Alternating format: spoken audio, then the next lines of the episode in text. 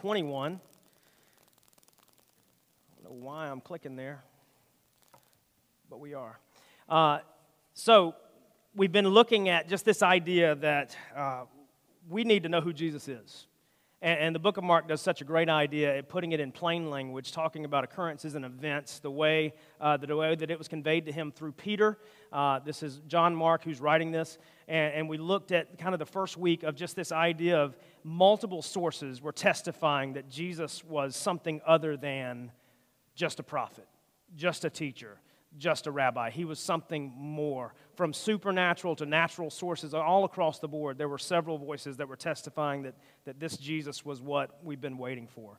And we kind of issued the challenge like, if we've been followers of Jesus for a while, uh, this should speak to us to just affirm whom we're following and actually make us like dive deeper to seek him more, to figure out who he is and what he wants of us, what he, what he requires of us, and how we follow him and get to know him more. And then last week, we just looked at this simple calling of the disciples of come and follow me and I will make you fishers of men, and what that looks like in the context of what a disciple is, what we're trying to grow, what we're trying to reproduce, what the kingdom of God looks like when people understand that we've been called from where we are to follow after Jesus, imitating him, getting to know him, love as he loves, uh, serve as he serves, sacrifice as he sacrifices, be willing to be changed by him, transformed by him, and to be placed on mission with him. And this is what a disciple is.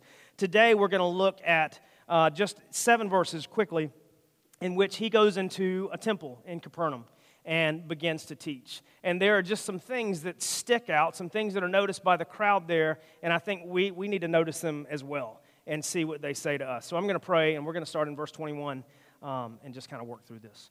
God, we love you. We thank you for your word. We thank you for Jesus. God, we thank you for um, a family that you have placed us in that is seeking to know you, to make you known, uh, to follow after you, and to uh, be used by you so that more people can as well. Um, God, we thank you for a city that is white with harvest.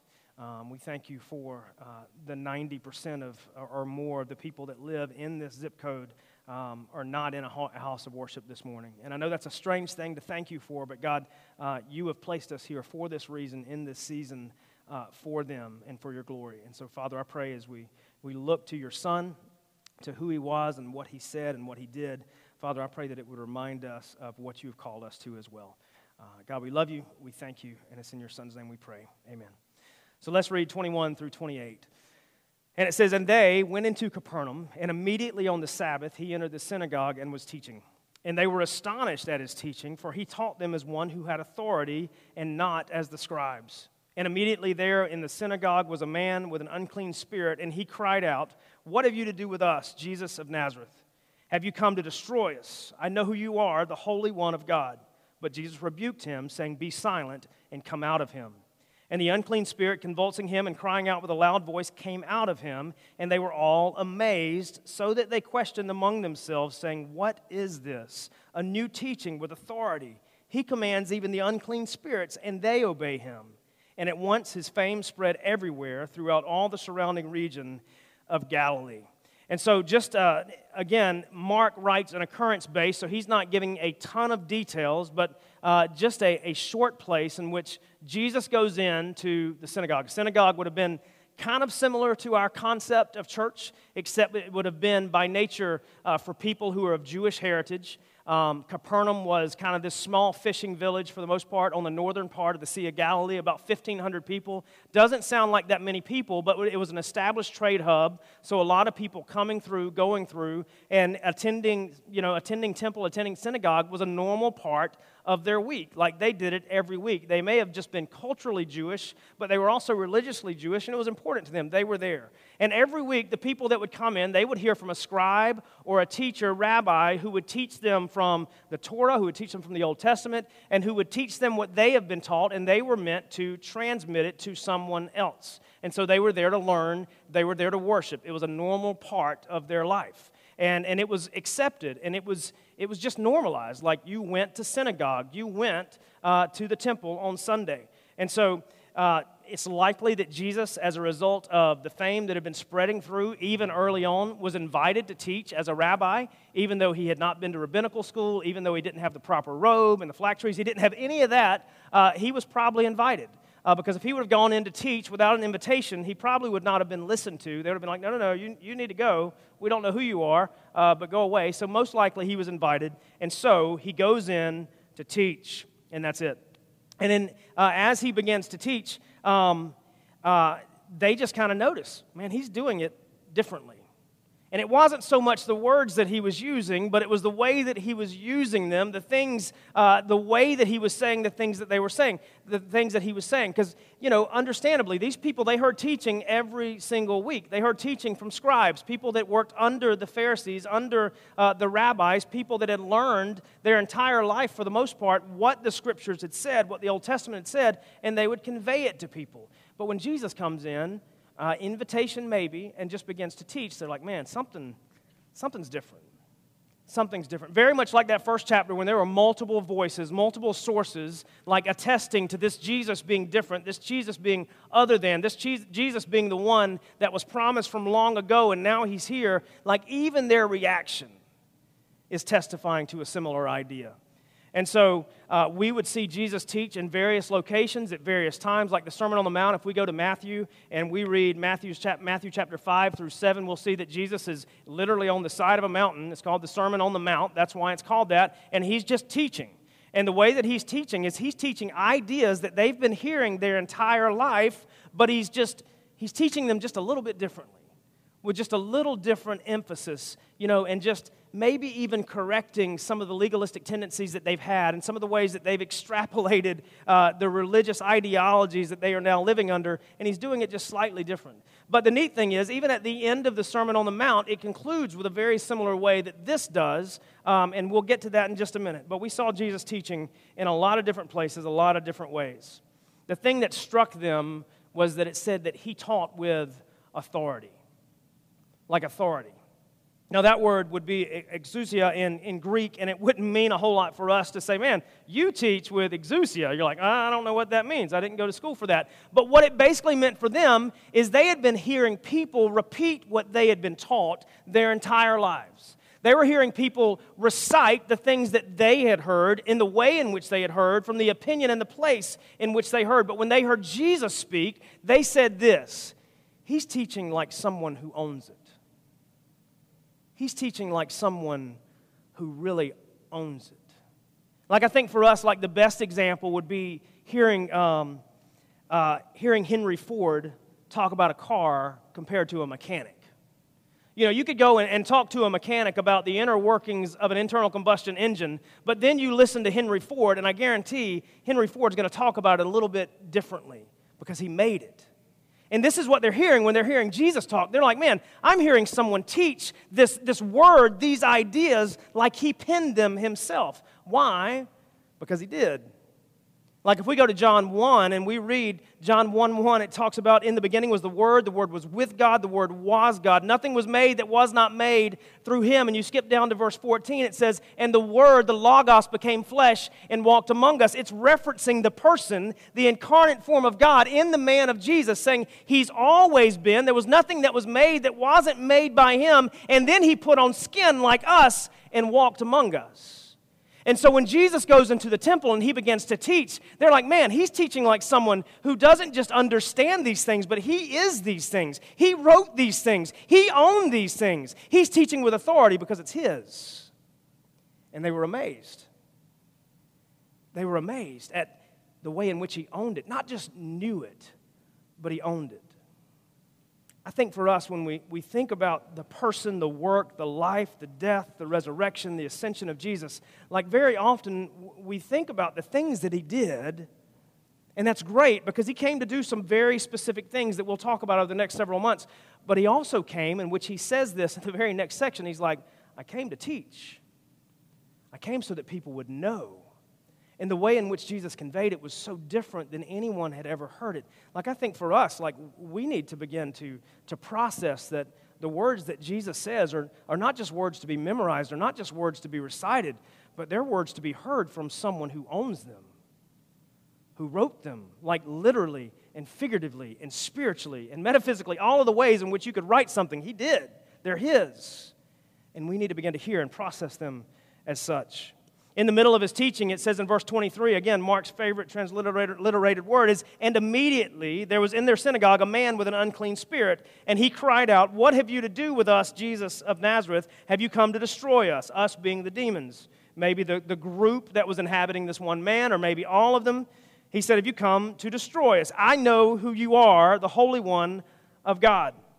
So even in the midst of the authority that the people, like, to be honest, like, it's pretty neat that Mark is writing about this so nonchalantly, to be honest. Like, it doesn't say, and look, you know, be aware, there was a demon in the midst. It was like normal stuff. Like, people were coming to the temple and the synagogue, and when someone pops up with a demon, people don't freak out, okay? And I know that's crazy because if it happened here, we would probably freak out.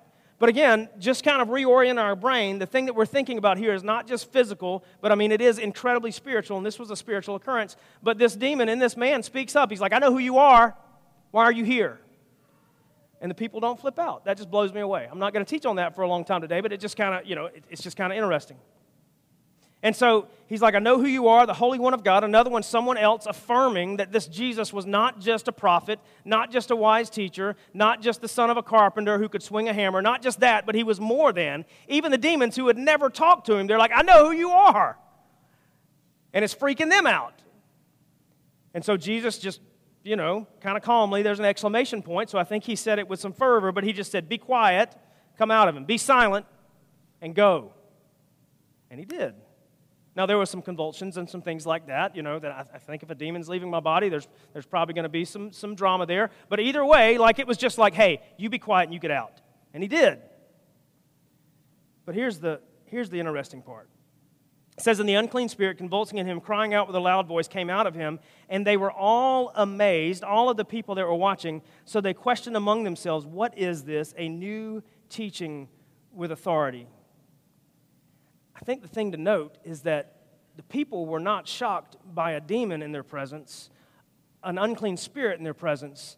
They were shocked by the way that Jesus owned his words, the way that Jesus conveyed that he owned them they were his, that he was teaching a new way, and not just a new idea, but in a, in a new heart kind of a thing, something they had never seen. And these people, they learned every week. Again, they were there all the time. They had probably been listening since they were kids. They probably heard it over their Rice Krispies in the morning. They probably heard it on the way to rabbinical school. They heard it all the time. But when Jesus said it, probably the same words, because Mark doesn't even say that he's teaching something different. It just says that he went in to teach. They weren't nearly as shocked by the fact that there was a man with an unclean spirit in their presence as they were in which the way that Jesus taught.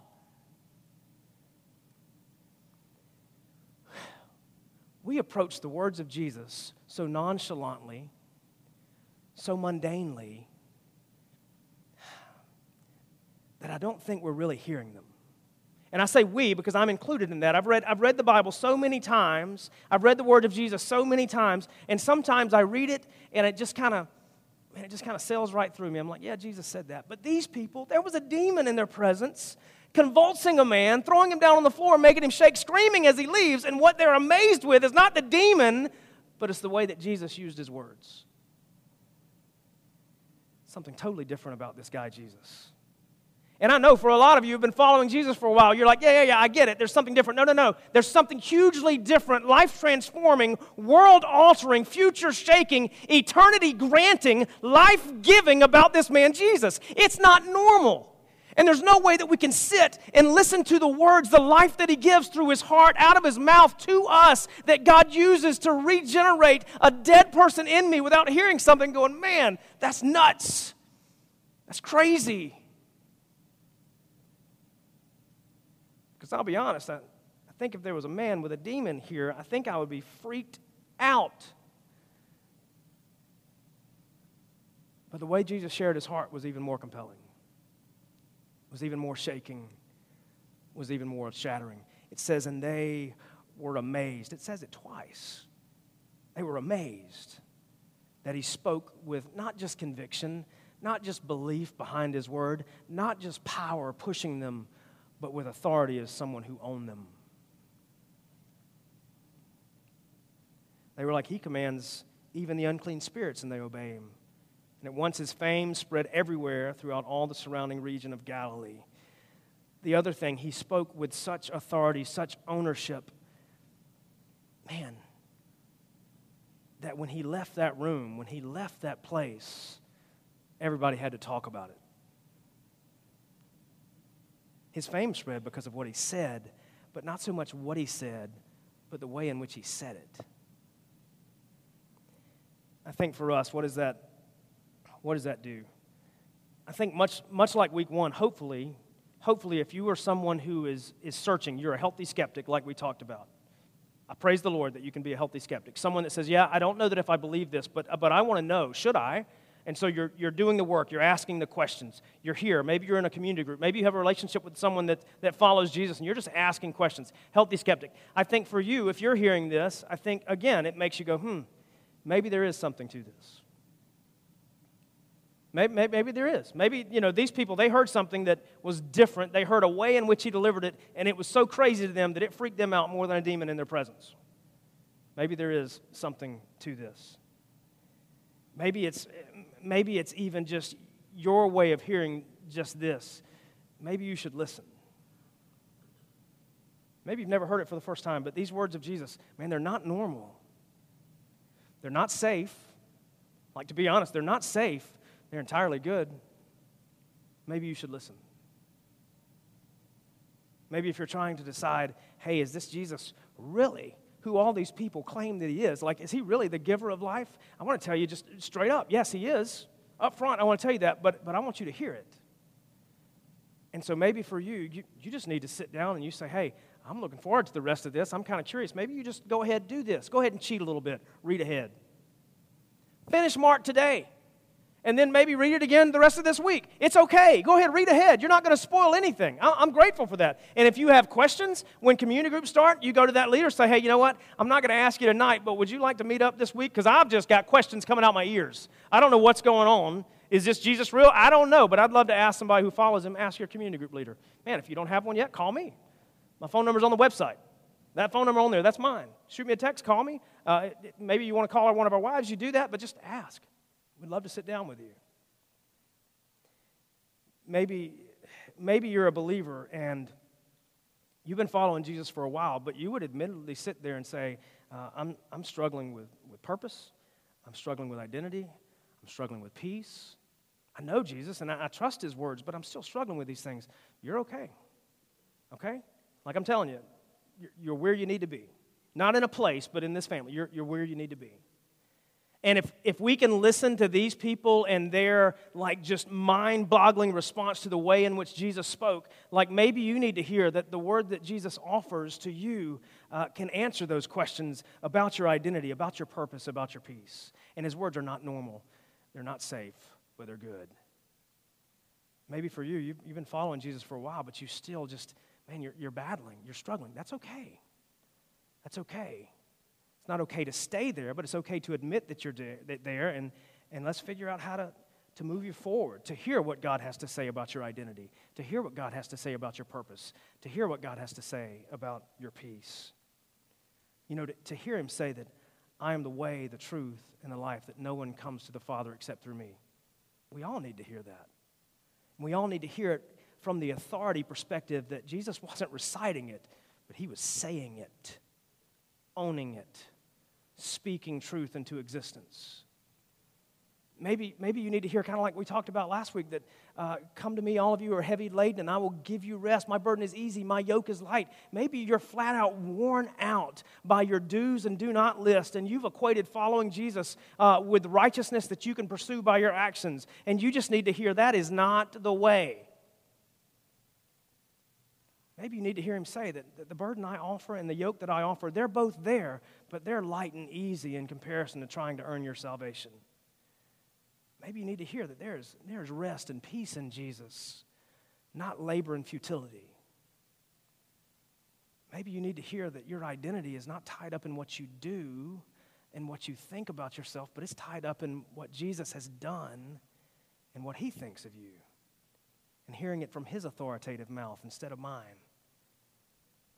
Man, the beauty of Jesus' words, again, they're not normal, they're not safe, but man, they're good. And we need to hear them from someone who speaks them because he has a desire to unite us with him in him, through him, and to him. No scribe could ever do that. No Pharisee could ever do that. No rabbi could ever do that. No well intended pastor, teacher could ever do that. But Jesus can, and He has. But we need to hear. We need to hear. And hopefully, over this next, these next several months, because it's going to take us a little while, I'm not trying to convince you of anything. I'm not trying to sell you anything. I don't have timeshares. I don't have any of that. But what I do, what I do have, as do a lot of people in here, we have a life changing relationship with Jesus. And not just life changing, but life giving. Without it, man, life according to Scripture, because this is eternal life according to John 17, 3, that they may know you, the one true God, and your Son whom you've sent. Man, through the words, the life, the death, the resurrection of Jesus, we can actually know God, be united with God, get to live an eternity with God that starts at covenant relationship and extends through his beautiful recreated eternity. Like that's that's true. And it's man, it's to be heard, it's to be shared, it's to be experienced. Um, maybe over the next several months, you just get to sit and hear that. Maybe for the very first time, maybe for the 100th time. But here's my prayer in this that not only do you hear it, but the Spirit of God does something with it in you. Does something with it even in me, but does something with it in you that maybe you've never accepted what Jesus is offering before, but you can.